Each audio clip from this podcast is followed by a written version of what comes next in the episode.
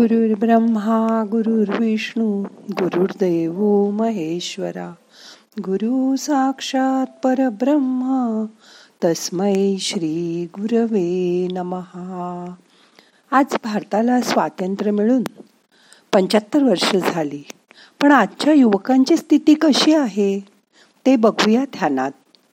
मग करूया ध्यान.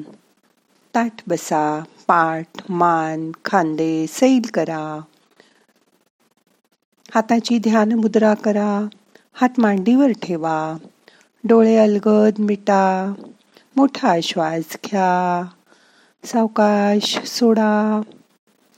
पाच मिनटं शांत बसा.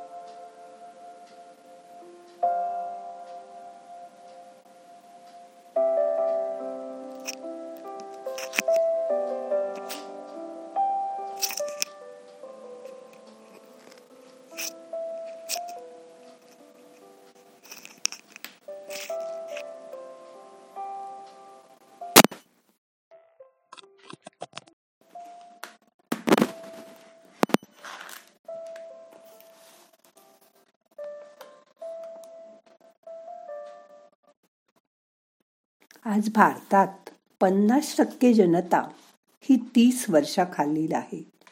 मग भारताचं भविष्य उज्ज्वल होण्यासाठी आपल्याला जाणीवपूर्वक प्रयत्न करायलाच हवेत ना? तेही अगदी लहानपणापासून.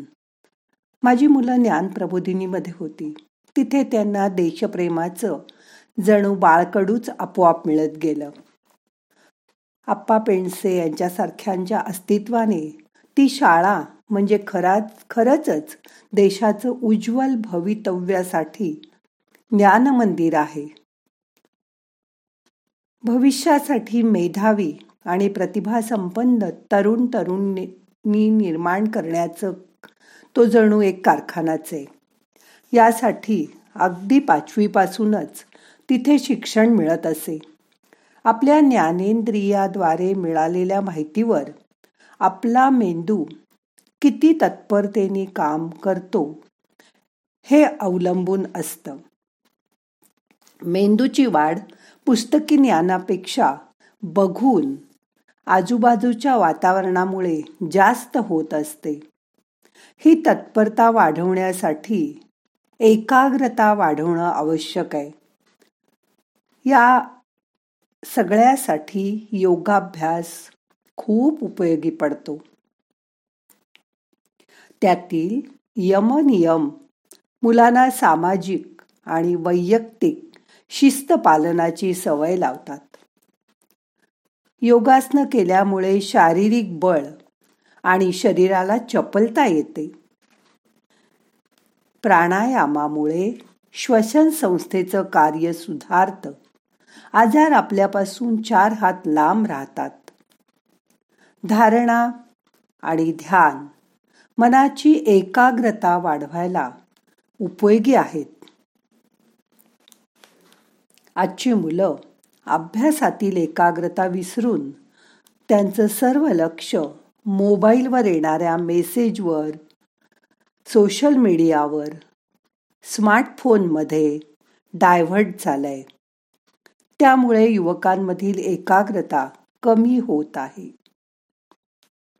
एखाद्या गोष्टीवर सखोल चिंतन करणं याऐवजी आपण केवळ संदेशवाहन आणि प्रतिक्रिया देणं घेणं यासाठीच मोबाईलचा उपयोग करण्यात पटाईत होत आहोत.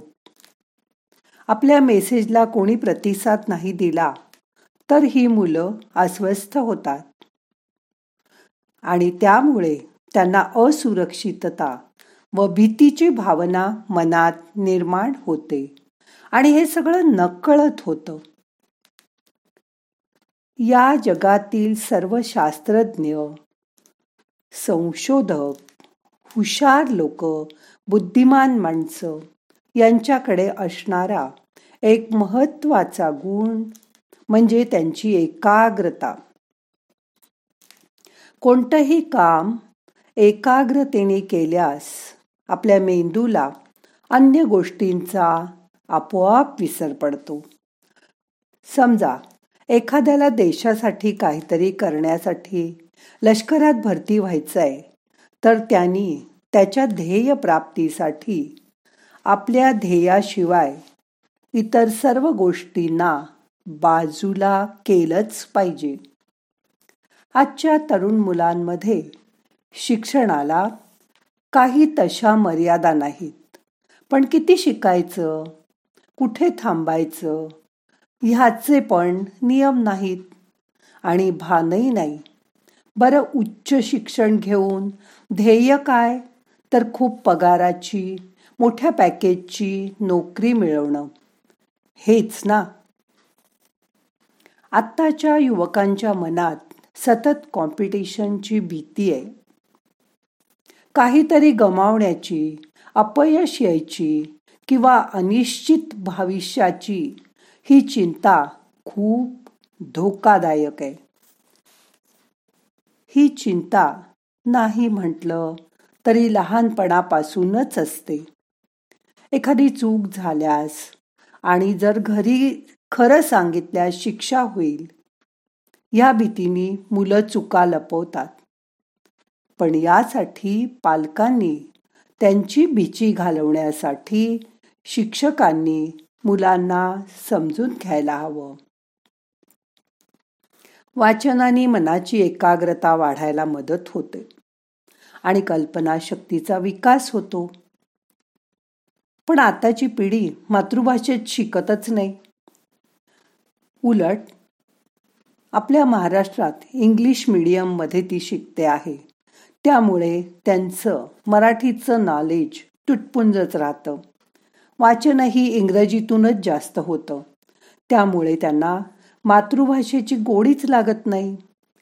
मराठीच नीट नाही वाचत तर ते मराठीतून सखोल ज्ञान कसं घेणार? आपली भाषा संस्कृत. संस्कृत शिकणाऱ्यांना तर ज्ञानाचा खजिनाच उघडा होतो. पण आपल्याला इंग्रजांचं राज्य जाऊन पंच्याहत्तर वर्ष झाली. तरी इंग्रजांचंच प्रेम वाटतं. आपल्या मुलांना इंग्लिश शाळेत घालावं असंच वाटतं. आपली संस्कृतमधली स्तोत्र श्लोक प्रार्थना मुलांनी खरं तर लहानपणापासून पाठ केली पाहिजेत. तर त्यांची वृद्धी आपोआप प्रगल्भ होईल. मुलांना लहानपणापासून पाच दहा मिनटं अभ्यासाच्या आधी शांत बसायला शिकवायला हवं. मग बघा अभ्यासात त्यांचं मन कसं एकाग्र होईल ते. हेच तर ध्यान आहे. मग करणार ना आपल्या मुलांना रोज आता पाच मिनटं बसायची सवय आणि ध्यान करायची सवय. ही गोष्ट मुलांना पालकांनीच शिकवायला हवी आणि ती लहानपणापासून शिकवायला हवी. आता मन शांत झालंय. दोन मिनटं शांत बसा.